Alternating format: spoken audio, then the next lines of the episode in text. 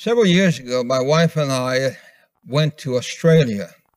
We had heard rumblings about uh, someone predicting the end of the world, uh, but we had no idea or knowledge as to what had actually taken place with it until we arrived in the in the uh, area of Sydney. And when I began to preach, I met a group of people who actually had been impacted by the prediction of the secret rapture that was to take place in 1992. Here you have uh, a copy of the poster that had been posted all around Australia, especially Sydney. And if you notice then that they had predicted that the God's day of judgment is near. Uh, it would happen at 1 o'clock in the morning on the 29th of October, 1992, Sydney time. Jesus will come again. People who believed it were so ardent about their particular faith in this prediction uh, because the ones that predicted it were supposed to be trustworthy that they began to actually give away their houses, their lands, their cars, their belongings uh, because they would never need them. In fact, when they try to give their their uh, uh, holdings to churches, churches actually uh, brought in attorneys to sign contracts so that these people could not take back what they given to the church if this thing did not happen. Of course, the church did not believe it was going to take place, but these members actually believed very strongly that it would take place. So they uh, gave up their, their bank accounts, they gave up their houses, their cars, they gave up anything that they can give up. And when people would say, well, you, you may need them again. No, we'll never need, meet them again. The Lord is coming and uh, we are going to be with him. So when uh, the actual uh, night came that was supposed to take place, there were two groups of people in the streets of Sydney. Uh, there was one group of people that uh, had signs uh, with the word liars. And uh, the other one on the other side, Jesus is coming at 1 a.m. in the morning. So the crowds left uh, and right were jostling over the truthfulness of whether or not this would happen. Of course, those who believed actually went. I am told that they actually waited in the streets of Sydney with suitcases ready to take that special trip that uh, would take place once Jesus returned. Well, they waited until one o'clock in the morning and 1.30 and two o'clock in the morning, and guess what? It was a devastating experience for those people because what they believed would happen did not happen. And the next morning's newspaper headlines read, End of the World for Jobless, Homeless Believers. Silent. We will be studying about the rapture and the manner of Christ's coming, but before we do, let's pray together. Heavenly Father, as we consider thy holy word, we pray for your guidance and understanding relative to this whole matter of what is called the secret rapture and the manner of the coming of Christ. So bless us, we pray, in Jesus' name. Amen. No doubt it's very troubling when people who have been led uh, feel that they have been misled or taken in the sense that they have been deceived or uh, tricked into believing something that never did happen.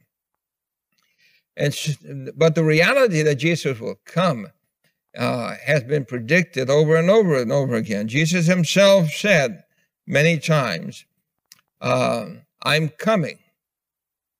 Revelation 1 7, Revelation 3 11, Revelation 15 16, and Revelation 22 7, 12, and 20. In every case, Jesus says he's coming. And I should let you know this that the coming of Christ is not something that was just predicted in the book of Revelation.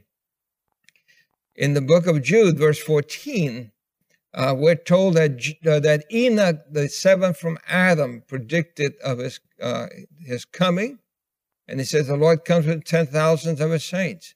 So the first prediction of the second coming of Christ was actually done by Enoch, the seventh from Adam. So the the prediction of the coming of Christ had been going on and on and on and on. And some people begin to wonder whether or not it will actually happen. People who uh, were caught up with that uh, prediction in 1992 lost their faith. They become some of them became atheists, angry uh, with uh, those who have been leading out in the cause, and felt like they had been deceived. Well, Jesus did warn that no one knows the day or the hour. Why is it that people are still trying to predict a particular day when Jesus himself has said, No man knows the day or the hour? But let's consider the coming of Christ and how it will actually take place. We already considered the signs of his coming, and today we are going to consider the manner of his coming. According to the book of, of Acts, chapter 1, when the, when the disciples were walking with Jesus, after he revealed himself uh, many times, uh, with Thomas, he said, Here, feel the wounds in my hand. And Thomas knelt down and said, My Lord my God. After he appeared to many of them, he finally was leading them out of, out of Jerusalem and when he was in the mount, the Bible says that when he had spoken these things, while they beheld, he was taken up, and a cloud received them out, out of their sight. Now, notice it says that while he was talking to them, he began to be lifted up or taken up. And a cloud received them out of their sight. Now, verse 10 says, And while they looked steadfastly toward heaven, as he went up, you can imagine them standing there looking up as he went higher and higher and higher. Two men stood by them in white apparel. These are angels. And uh, what did they say to the disciples? Ye men of Galilee, why stand ye gazing up into heaven? Obviously, Jesus had already gone out of sight, and they're still looking up. This same Jesus, which is taken up from you into heaven, shall so come in like manner as you have seen him go into heaven. Now, since these are two angels that have just pronounced that, then I think it's uh, something that is very trustworthy. The angel said that the same Jesus that have been taken up, and you actually saw him go up, will come in the same manner that he went up.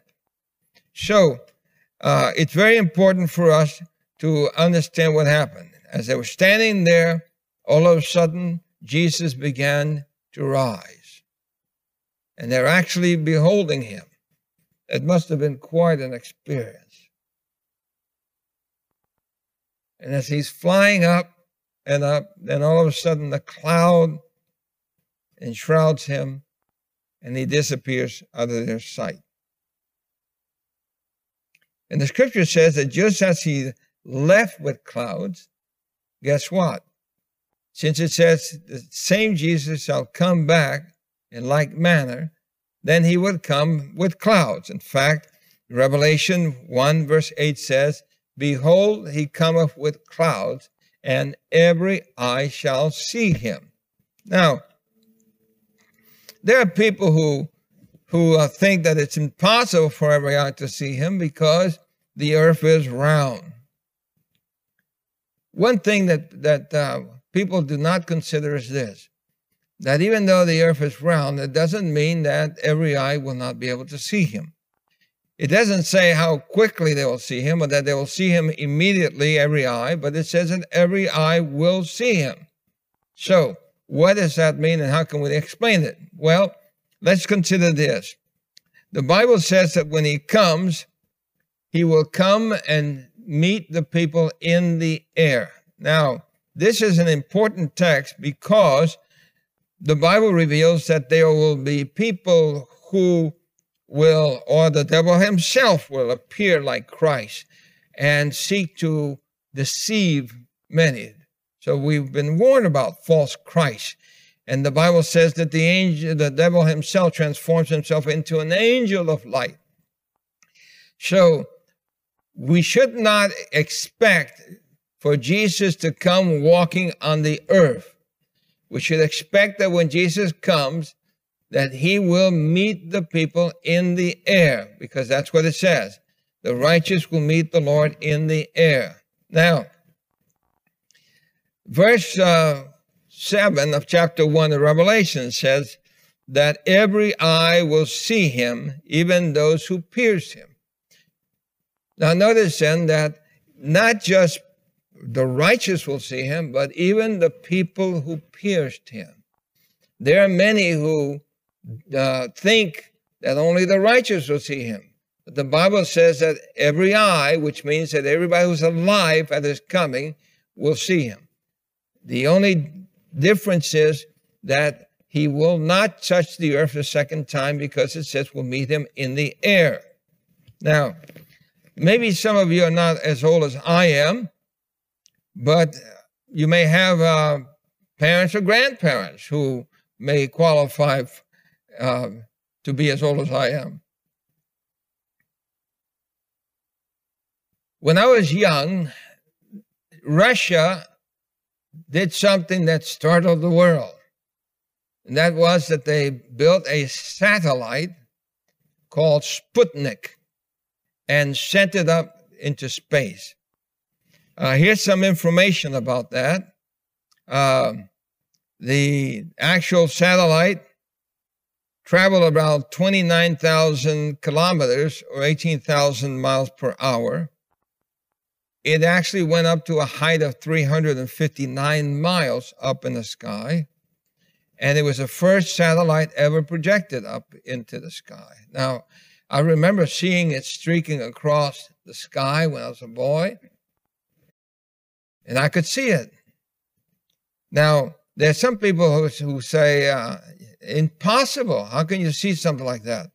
Well, it turns out that the satellite actually was about the size of this uh, table here, a little bit bigger than a beach ball. Okay, you can see the size of this table. I've actually seen uh, a copy of it in a museum. And that particular thing was made of uh, stainless steel. It had a very bright, bright shell to it. And because of the brightness of the shell, it had the ability to f- go across the sky, as I just uh, shared that, and it could actually be seen. Now, you can say or ask the question how in the world can you see something that size at 350 miles, uh, 359 miles away? Well, I know it's very, very difficult to believe that, but the reality is that I did see it. And I've spoken to people who lived in my times who also did see it. Uh, the, the, you may ask, how is it possible? Well, when I was being trained as a soldier for the Vietnam War, one of the things they told us was uh, be careful when you smoke. Make sure that you just don't smoke out in the open because you may think that it cannot be seen, but the when you smoke and the lights up, uh, a, a soldier many, many, many, many, many uh, feet away can actually see that bright uh, lighting up of the cigarette at night and snipers out there and you'll be a dead duck. I was talking to another soldier who was in actual Vietnam and he did tell me that there was a fellow who, who uh, smoked and the next thing they heard was a, a shot and uh, the shot actually hit the man in the face and killed him. So if you can see a little little uh, glow of a cigarette at a great distance, Uh, the reason why you can see a satellite is because, especially Sputnik, is because it would actually reflect the light of the sun. It was so bright that you could see it. How many of you have seen something called a shooting star or a falling star? Well, they're not actually stars, they're meteorites. But how big are those meteorites? Well, those shooting stars that you see streak across the sky, actually, some of them are the size of a pea.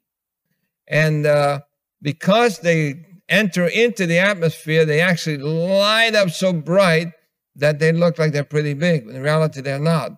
And so you can see something at a great distance, and at 359 miles high, I could see Sputnik. Now, question if I can see something this, this big, uh, 359 miles away, then is it possible for me to see a man which is much bigger than this at 350 miles away? The answer is, of course, yes. Why?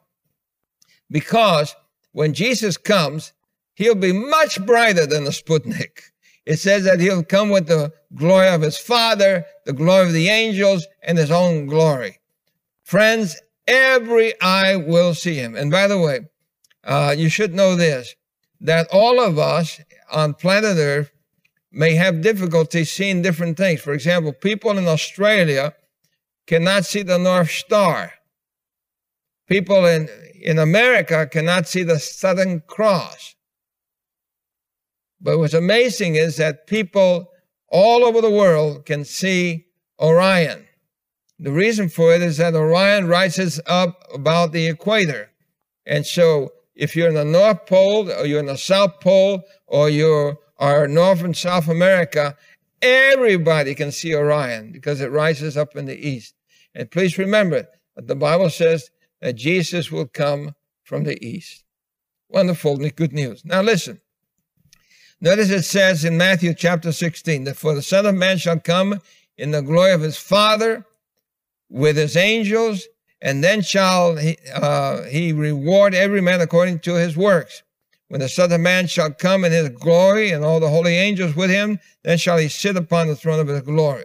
So he comes with the glory of the Father, of the angels, and of his own glory. What a scene that will be. What do you say? I think he would uh, agree with me. Amen. Now, the fact that the tribes of the earth will mourn means that they actually see him, and the and Revelation chapter six actually says that they go hide in the caves and the dens of the mountains and plead for them to be hidden from him that cometh in the clouds. And so all eyes can see him. And the people who don't believe in him even will see him. Now, in order to understand about what happens when Jesus actually comes in this manner, not only will he be met in the air, he will not come and touch the ground. Not only will his brightness be so bright that everybody will see him, uh, but also he gives us things that had happened in the past as examples as to what will happen in the future. For example, he tells us about the days of Noah.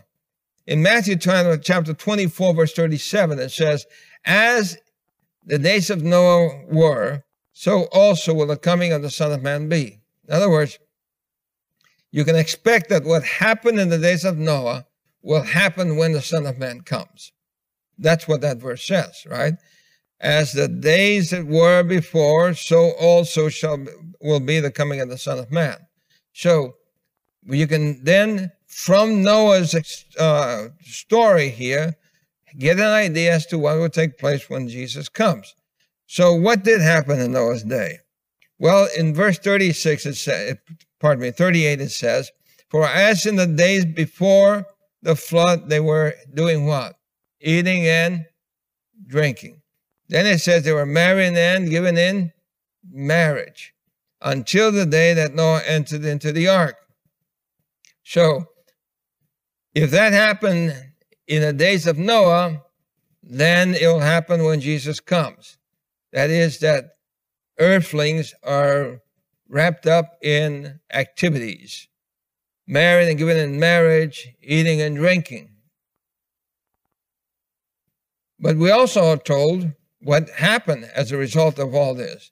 Notice then that it says that they did not know until the flood came, and what does it say after that?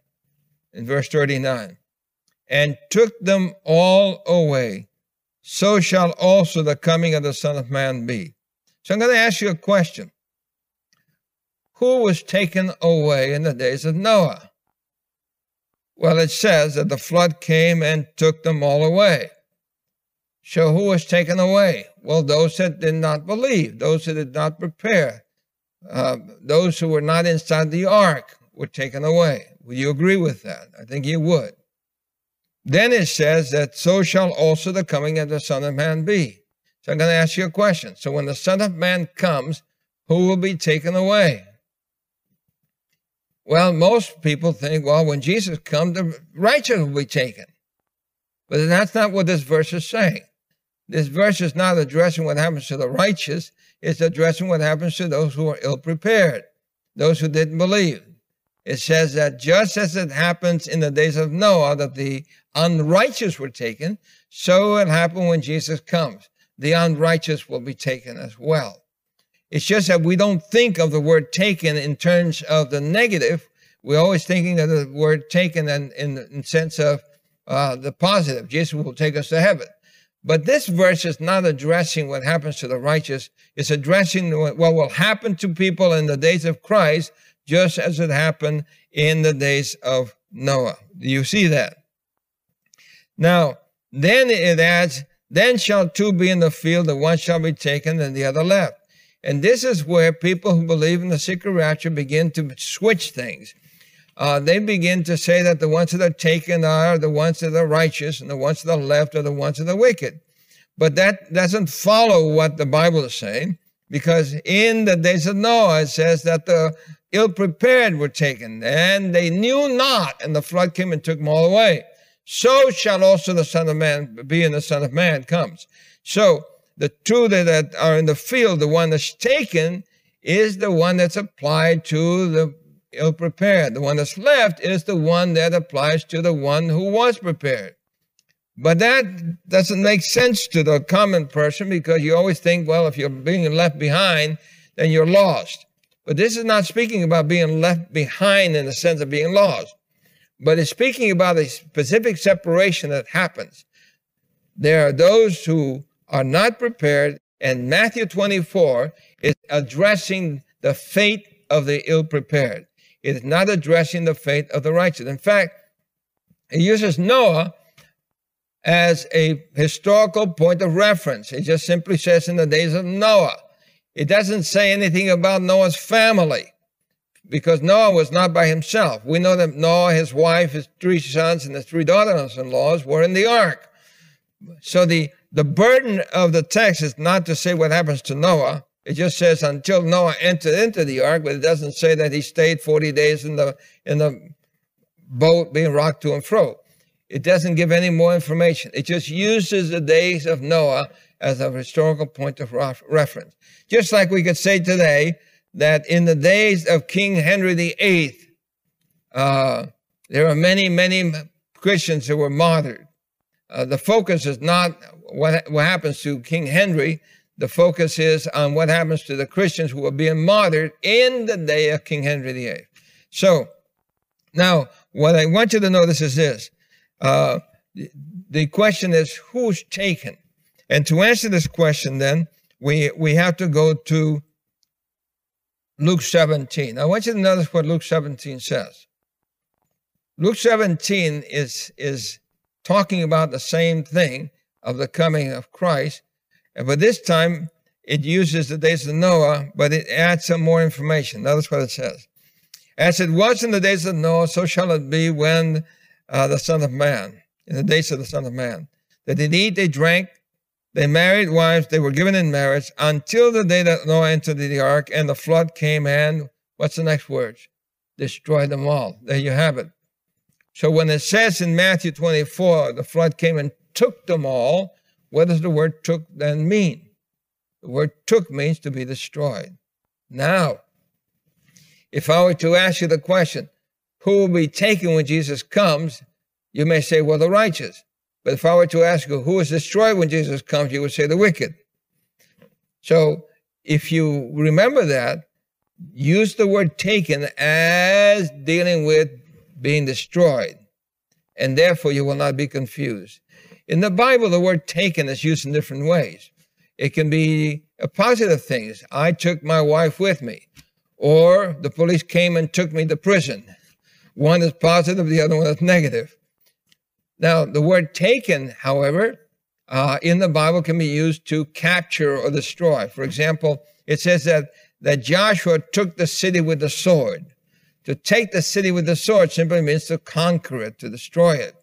And so the word taken is where the problem is, and people get confused. So the, the people who believe in the rapture misuse it and twist the verses, applying the taken to the righteous and the being left to the wicked, when the reality is the reverse. The wicked are destroyed, and those who remain alive and left are the righteous. Can you see that? Well, let's look at uh, the verse again in verse 39 of Matthew. And knew not until the flood came and took or as it says in Luke, destroyed them all, so shall also the coming of the Son of Man be. So the focus is on what happens to people who are not prepared will be taken. But they're taken not to heaven, they're taken to destruction. God is not saying to the disciples, you better watch out, you're going to be taken to heaven. He's saying, you better watch out, or you'll be taken just like the people in Noah they were taken. In other words, don't get distracted by things of life so that you're not prepared, be ready. So when I come, I can take you. All right? Now, Jesus said, Remember Lot's wife in uh, Luke chapter 17, verse 28 and 29. Simply because he is again using the time of Lot as a historical point of reference as to what happened to those who didn't believe. Uh, here's a case where half belief is not complete belief. Uh, Lot's wife knew that the destruction was coming, but her heart was still back in Sodom and Gomorrah. So she turned into a pillar of salt, according to what the Bible says. Now, in verse 34 to 36 is where most of the problem occurs what, that confuses people concerning this thing called the manner of Christ's coming or the rapture. Uh, so turn with me to Luke chapter 17, and let's look at verse 34 and through 36. Uh, this this is very important. I want you to know this because I've written a book called Left Behind or Sincerely Taken on this subject, and uh, I give more information that I can in this presentation. But nevertheless, let's look at this. Look at verse 34. Jesus says, "I tell you." In that night it shall be two men in one bed. The one shall be taken, and the other shall be left. This is not making reference to uh, sodomy. This is making reference to the reality that in the those countries, many times there were more than one person sleeping in a bed. I grew up in a home where we had three beds, six boys. So two boys slept on one bed. And so uh, the scripture just is referring to something different than what people are suggesting. It simply means then that there people are, are sleeping. Two women grinding together simply means that they're working. The one shall be taken, the other left. Two men in the field, which means they're at leisure. The one shall be taken and the other left. Now, Jesus is revealing the main three occupations of mankind. You either sleep, or you're at work, or you're at leisure. And in each situation, it doesn't matter where you are, you are either on one side or the other side. And the focus here of these people who are uh, either asleep or who are working or who are at leisure is that there's a separation. And the separation is abrupt, immediate. There's no time to prepare for anything. You're ready or you're not ready. When the time comes, hopefully you are ready. But here is what's important. Notice what it says. Verse 37 They answered and said unto him, Where, Lord? Now, notice the question that they're raising Where? This could not be pertaining to where are they left because we know where they are. They're in bed, they're grinding, or they're at leisure.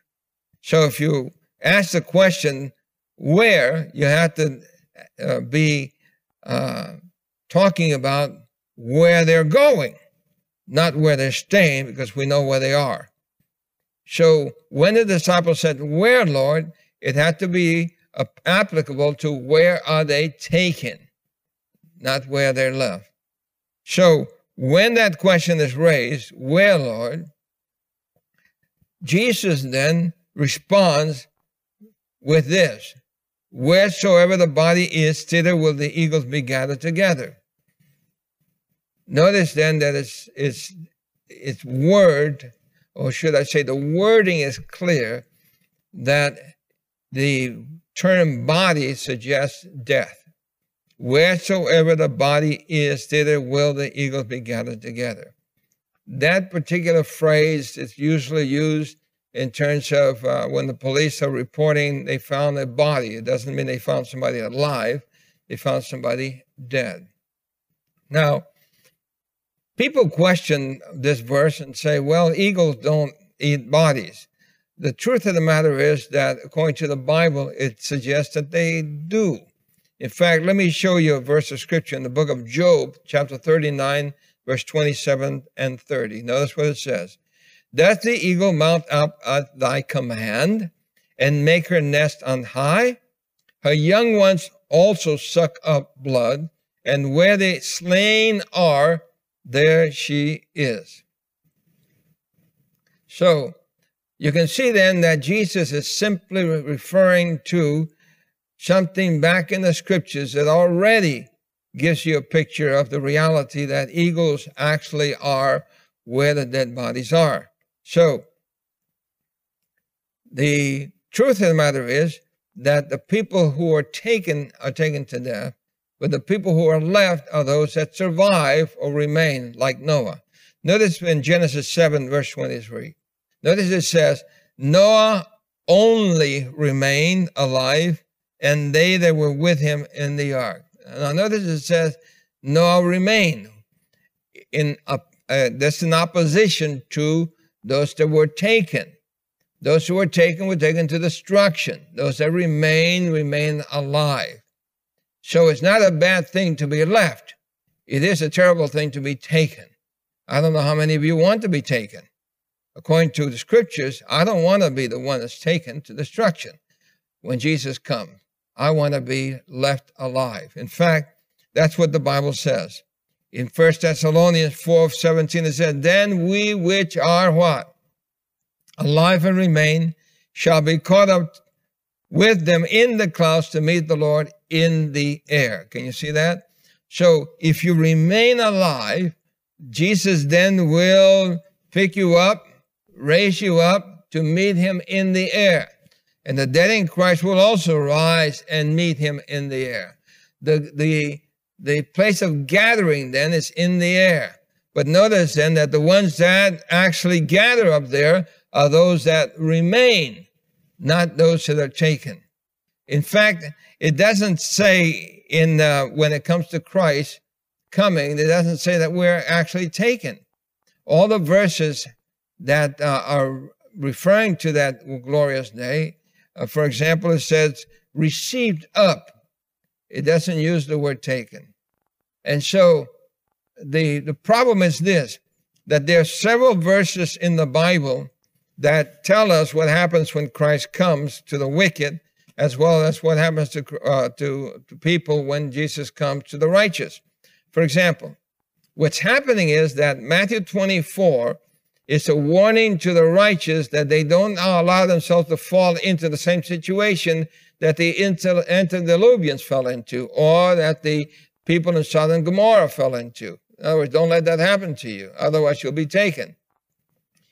Those particular warnings are warnings against the wicked. But what the raptures do is they take that and apply it to the righteous. So Acts, Matthew 24 is not what happens to the righteous. Matthew 24 is what happens to the wicked. Then uh, Luke 17, likewise, what happens to the wicked. Revelation 6, in the last few verses, what happens to the wicked. Revelation 19, what happens to the wicked. All of these tell us what happens to the wicked when Christ comes. But if you want to know what happens to the righteous when Jesus comes, then then when you uh, consider that, you use uh, John chapter six and several verses there in chapter six that speak then that all that are given to Christ he will receive up when he comes. Uh, First Corinthians chapter uh, 15 speak about in the last few verses speak about then uh, I show you a mystery which shall not all sleep, but which shall all be changed in a moment, of the twinkling of the eye. That speaks about what happens to the righteous when Jesus comes. First Thessalonians chapter 4, verse 13 through 17.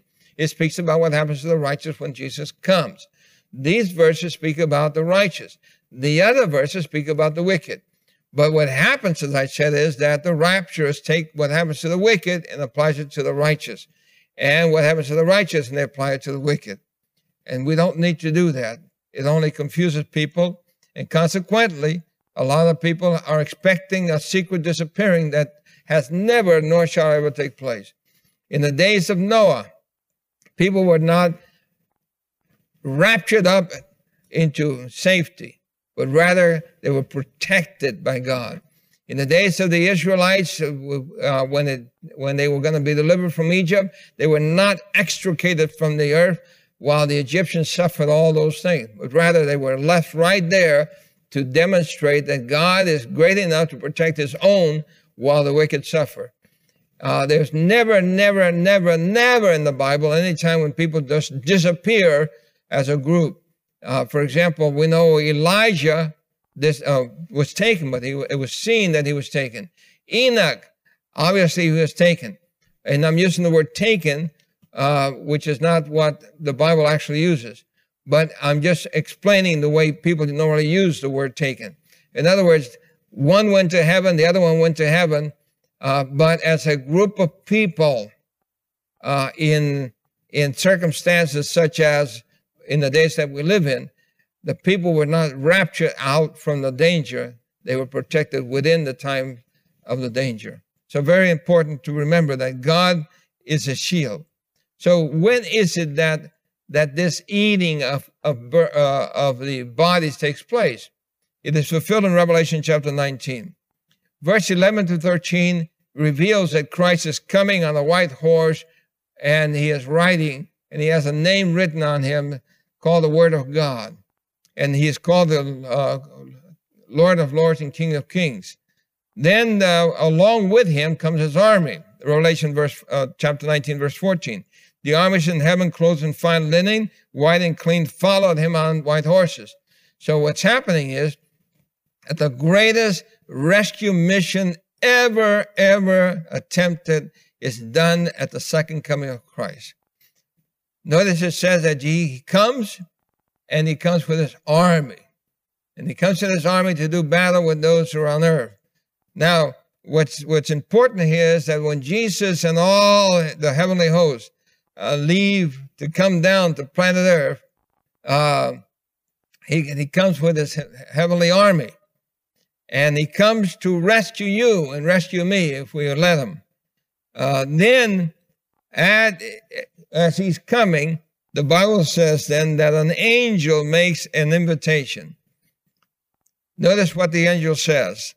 Then I saw an angel standing in the sun, and he cried with a loud voice, saying to all the birds that fly in the midst of heaven, Come, gather together for the supper of the great God, that you may eat the flesh of kings, the flesh of captains, the flesh of mighty men, the flesh of horses and, the, and of those who sit on them, and the flesh of all people, free and slave both small and great. Revelation 19, verse 17 and 18.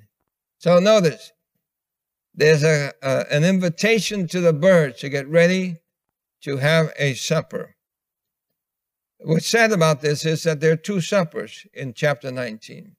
the marriage supper of the Lamb and the supper of the birds. One, the marriage supper of the Lamb, you will sit to eat. The supper of the birds, you will be the, the food. I don't know about you, but I'd rather be sitting in the marriage supper of the Lamb. What do you say? But listen, here's what happens.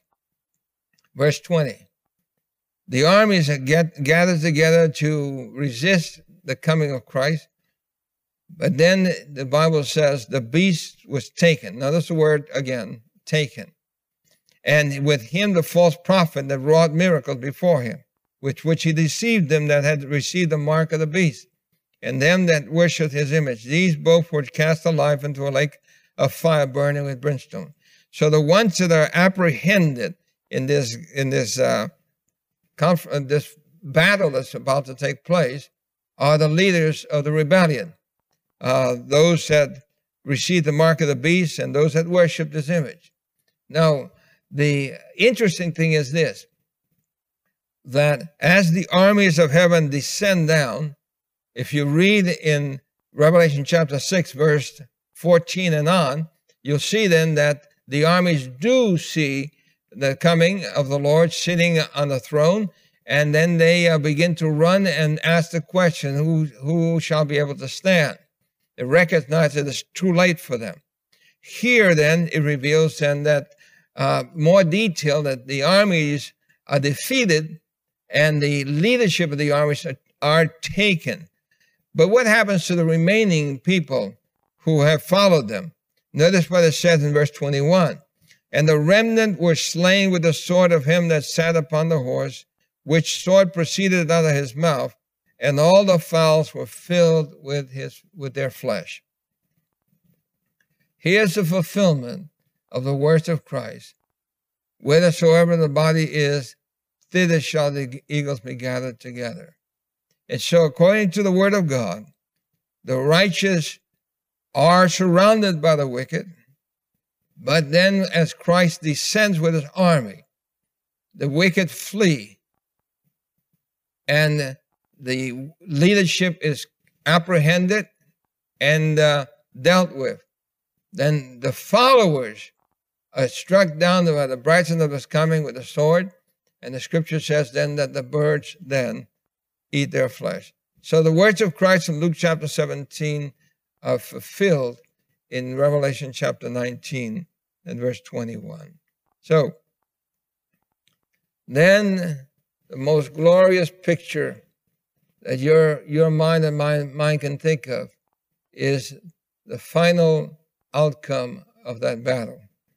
And that is that all the righteous who have loved Christ, who have waited for him, will see Jesus be lifted up and taken to heaven. And that's when we can use the word taken to heaven at that time.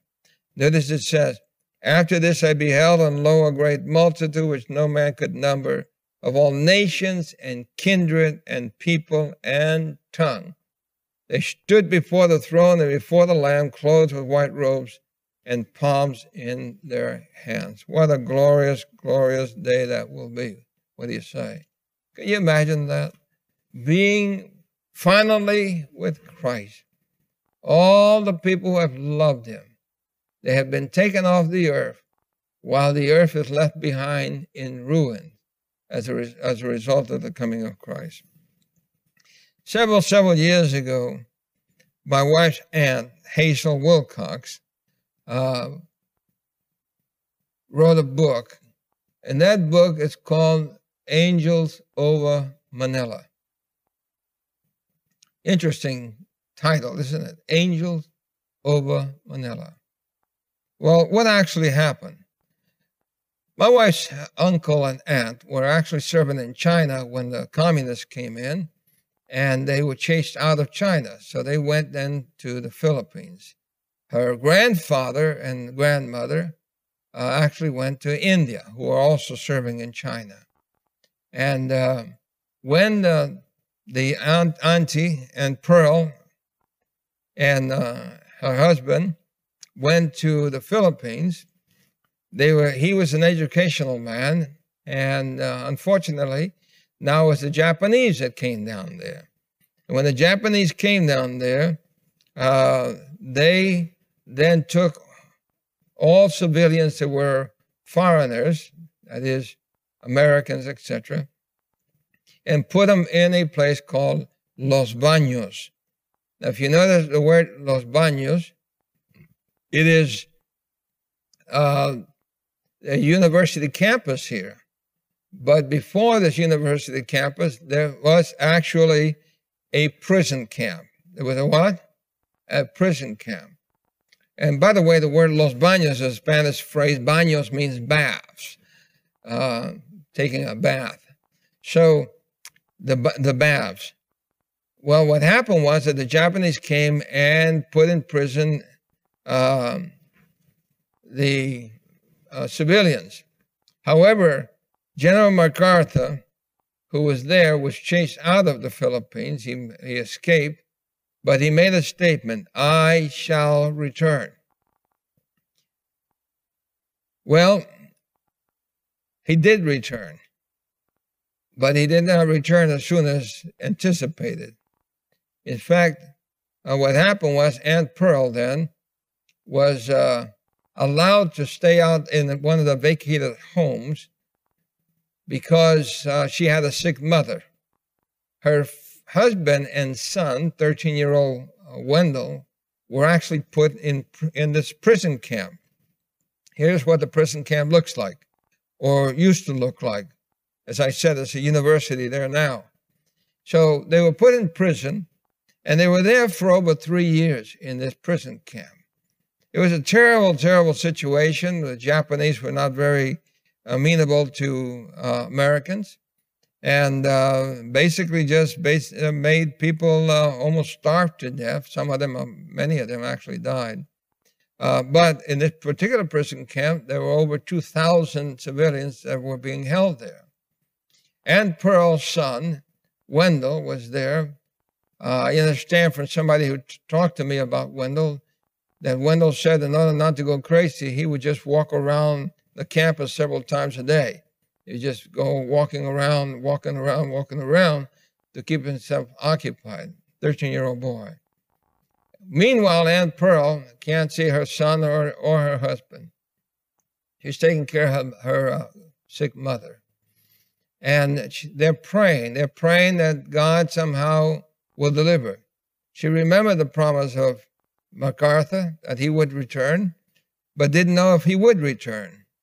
Well, one day turned into a week, a week turns into a month, a month turns into a year, and she began to wonder if they would ever be delivered.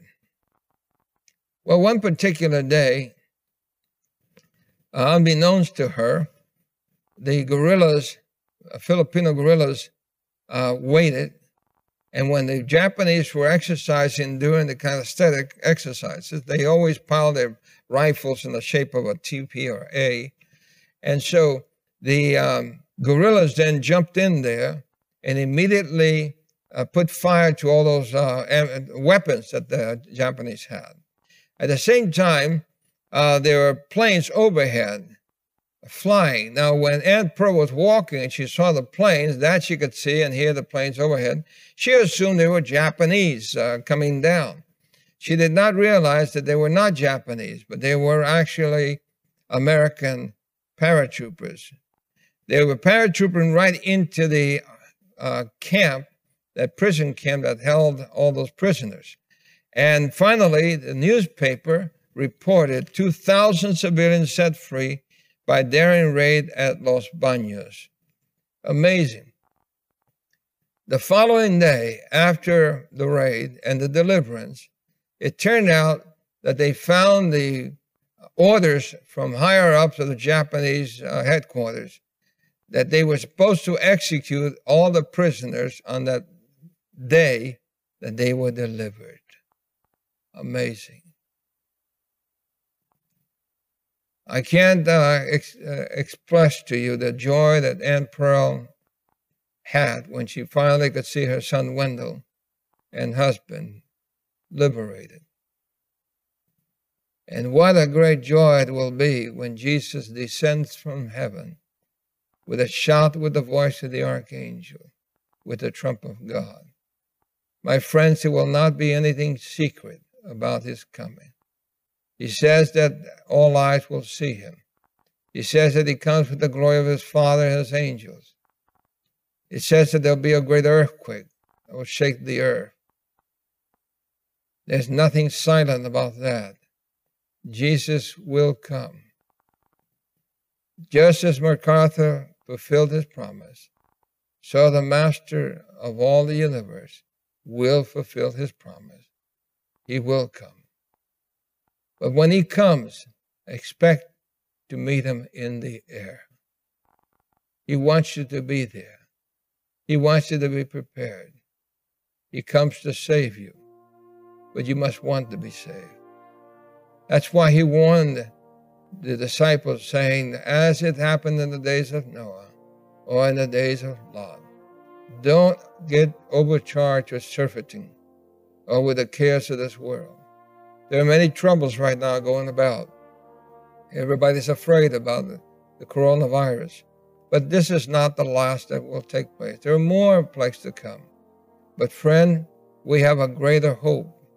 We have something to look forward to, and that is the glorious day when Jesus returns at last. Do you want to be ready? Do you want to meet him? Do you want to be prepared? And when he does come, do you want to meet him in the air? Would you raise your hand to him right now as I raise my hand and say, Lord Jesus, remember me when you come in your kingdom. Save me, I pray. Let us pray. Heavenly Father, we're so thankful that Jesus does come visibly, audibly, and he will be seen. He will not sneak around like a thief, but rather as a thief, he will appear when he's least expected. We pray that by your grace, when he does come, the separation is made, the sheep from the goats, that will be among those like Noah who remains and is called out to meet the Lord in the air. We pray it in Jesus' name. Amen.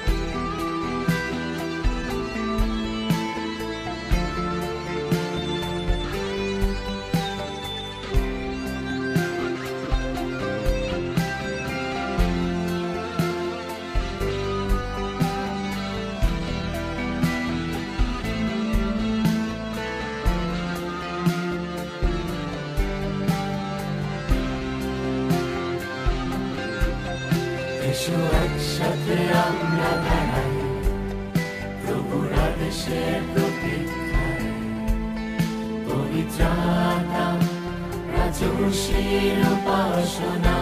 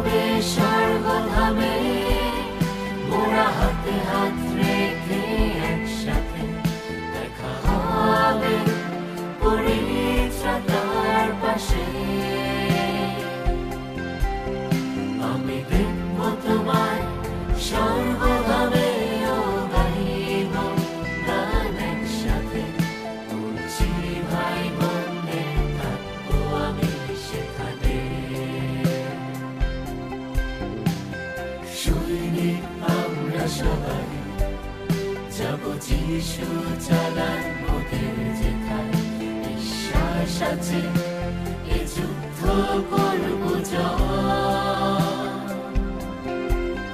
লক্ষ্য বোধে ওই সর্বধা